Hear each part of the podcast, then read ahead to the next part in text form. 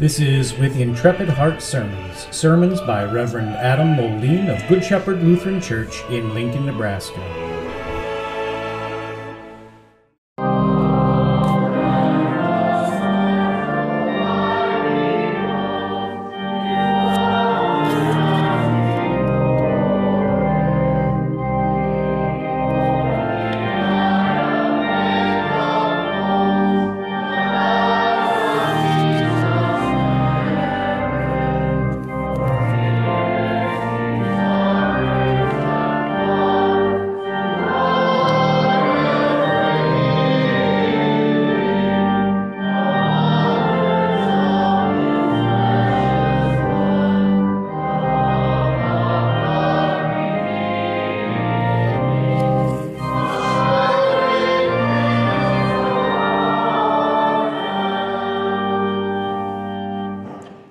Grace, mercy, and peace to you from God our Father, through our Lord and Savior, Jesus Christ. Amen. Our text today is from the gospel lesson just read, especially these words: "This is my beloved Son, with whom I am well pleased." Thus far our text. Dear friends in Christ, today's gospel lesson is all about cleaning up messes, making unrighteous things righteous. It makes me think of all those news stories, every few years you see one of them, about baby seals and birds and otters and fish, all covered in a coating of oil, slowly suffocating and dying. One ship with a small hole can destroy miles of coastland. The oil sticks to everything, coating it with a seemingly impenetrable layer of grime and filth and goo. And when those events happen, what does the news always show us? It shows us an army of people who grab their toothbrushes, hopefully not the ones they're going to use later, and their Dawn dish soap that is tough on stains but not on your hands, and they go out and they scrub clean all the stones, all the animals, all the sticks, and everything else that they can find. They go out and they make the filthy things pure again. Our gospel lesson also makes me think of a sponge, a new sponge, sitting idly by the sink, waiting to be used. What's a new sponge look, sponge look like? It looks pristine. It's clean. It's soft. It's bright in its colors. The edges are perfectly straight and smooth. There aren't any chunks that are missing. It's germ-free. You can hold it up against your cheek without any care or concern. You can do that until you stick it in the water for the very first time. When you put that clean new sponge into the dirty dishwasher, the dishwater, what happens to it? The clean sponge soaks up all the grease and grime and food bits of the dishes that you're washing. A clean, new, white sponge has pieces pulled off of it from that macaroni that sticks to the pot. It gets holes in it from scrubbing. And when you take it out and set it next to the sink, what's it do? It becomes a nasty-smelling, brown, crusty, disgusting sponge. The sponge took all the nasty stuff from the water and soaked it up into itself. It's no longer clean, but it's stained with the goop that came out of the water. Friends, keep those two ideas in your mind as we consider today's gospel lesson. For you see, in our gospel lesson for today, Jesus Christ, the spotless, sinless Son of God, gets down into the dirty water of holy baptism to be baptized to fulfill all righteousness. The baby who was born pure and holy, the one that we celebrated just a few weeks ago, the Savior who has no sin in himself, soaks up all the yucky, disgusting things that are in baptismal waters. Things that were put there by you and me. Jesus fulfills all righteousness by making unrighteous, filthy, dirty things holy, pure, and clean. Jesus is baptized. But for him, the baptismal waters were not clean. For him, the baptismal waters had been polluted with filth. Filth that you and I had put there. For you see, just like Jesus in our text today was baptized, we too have been baptized. We have been washed in baptismal waters. And the filth and the sin and the other nasty things from us were all placed into the water. For you and for me, baptismal waters washed away all of our guilt and sin. It made us clean. We weren't clean before. We were sinful. Even from our mother's wombs, we were sinful. We were impure. Scripture says that our sin was as scarlet. Isaiah writes, "For your hands are defiled with blood, and your fingers with iniquity. Your lips have spoken lies. Your tongue mutters wickedness." You, you are guilty. You You had sinned. You're dirty with corruption. Corruption so great that it's like you'd been wallowing in the mire, covered in mud. Corruption so great, kind of like an oil spill, covering everything about you in an impenetrable, nasty, gooey layer of sin. Not just on the outside, either. It's not just a spot that stains your hands. Your inside is sinful as well. Sin penetrates even into the deep recesses of your soul. Sin has been a part of your nature. You could not but help sin. As Scripture says, you were a slave to sin. Truly, truly, I say to you, everyone who practices sin is a slave to sin, Jesus himself says. And because of your sin, when God looks at you, he saw your impurity. He saw your hidden filth.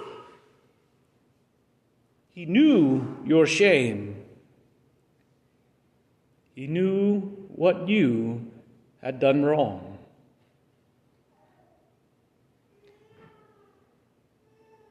Do you know it? God knows even the guilt that you won't admit. He knows the impurity that you ignore. He shows it to you by his word, by his law, by the Ten Commandments, which go through point by point, showing us how filthy and guilty we truly are. You have sinned. The consequence for that sin is terrible. Because you have sinned, because you are impure, because you are unholy, you must die. Eternally die. Hellishly die. Weeping and gnashing of teeth death. That's what awaits those who are unholy. The filthiness of what we've done wrong by our fault, our own fault, our own most grievous fault, will kill us as oil kills a baby seal. Our sin will smother us, leading to our eternal demise.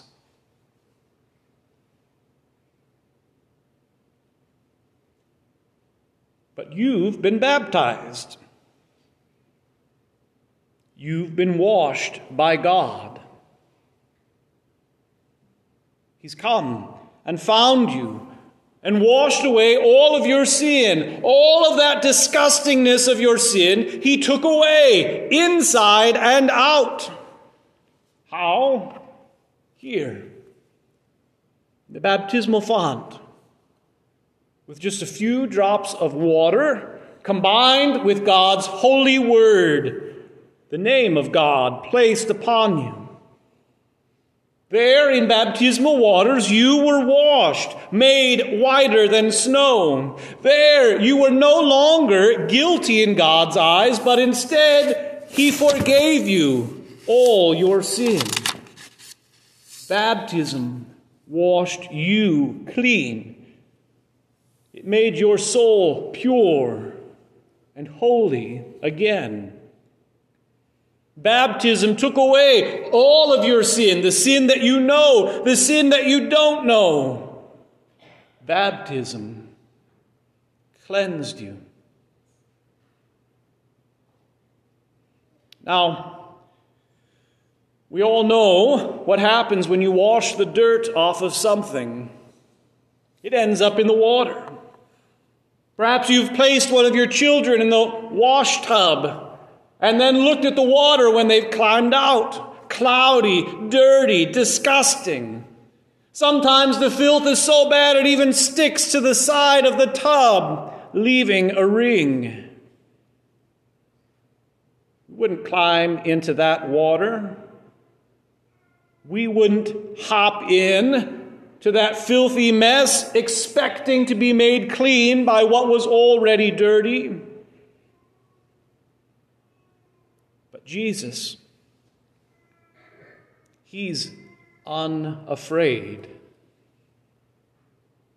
Your baptismal waters that washed away all of your sin is the water that Jesus climbs down into in our gospel lesson to be baptized in.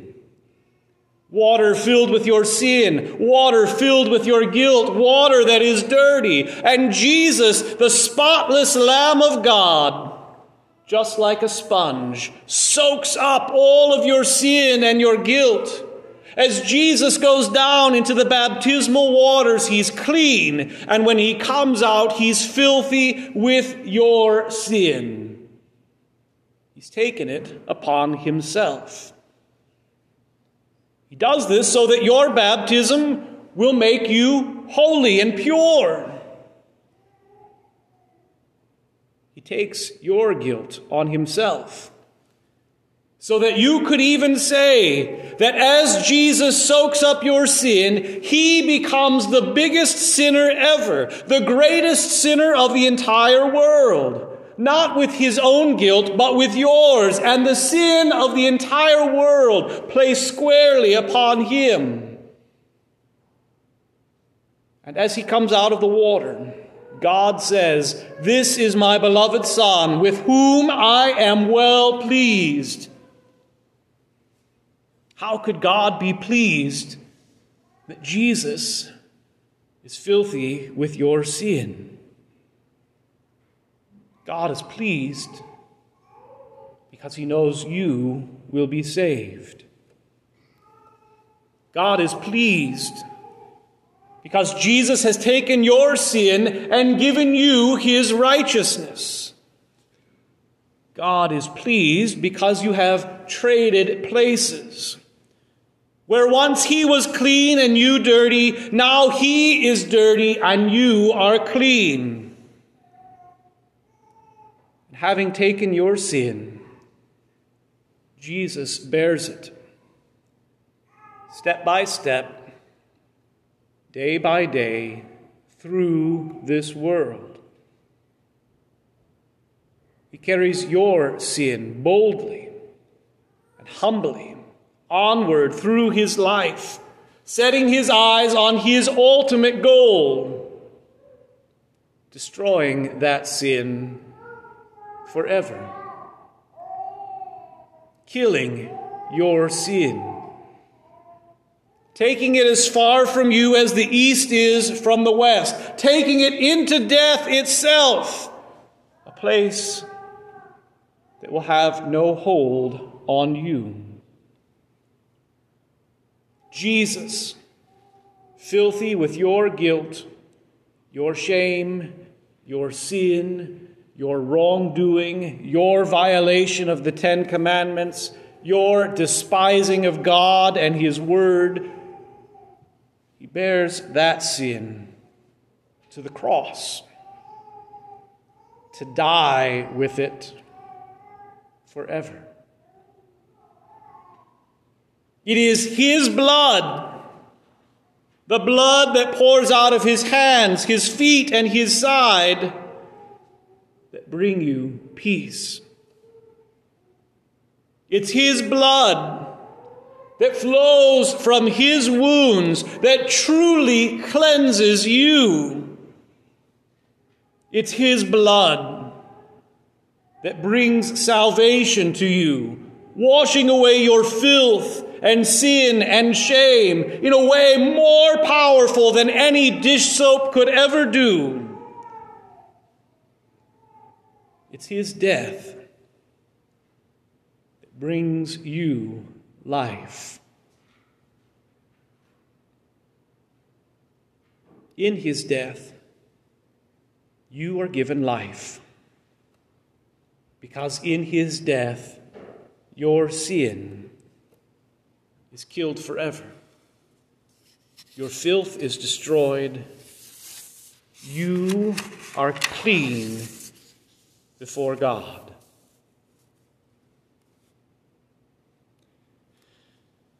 Dear friends in Christ, you have been baptized, just as Jesus was in our text today. And so now when God looks at you, he doesn't see who you were. He doesn't see what you've done. He doesn't see how you failed. When he looks at you, he sees Jesus, his Son, and the righteousness that he bestowed upon you, without any merit or worthiness in yourself.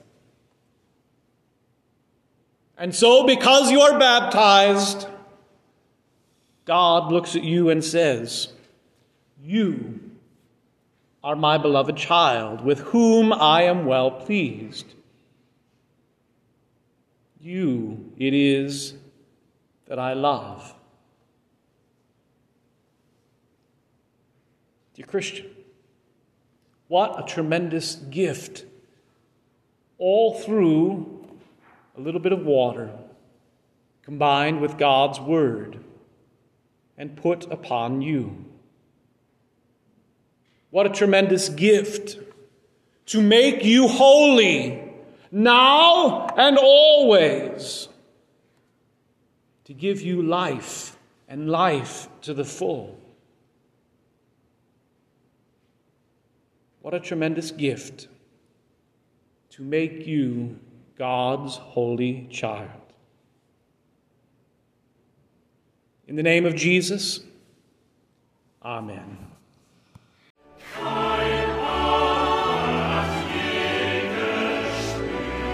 This has been With Intrepid Heart Sermons by Pastor Adam Moline. The words, "With Intrepid Hearts," come from the conclusion to the Book of Concord, where it is written, "By God's grace, with intrepid hearts, we are willing to appear before the judgment seat of Christ with this confession, and give an account of it. We will not speak or write anything contrary to this confession, either publicly or privately. By the strength of God's grace, we intend to abide by it."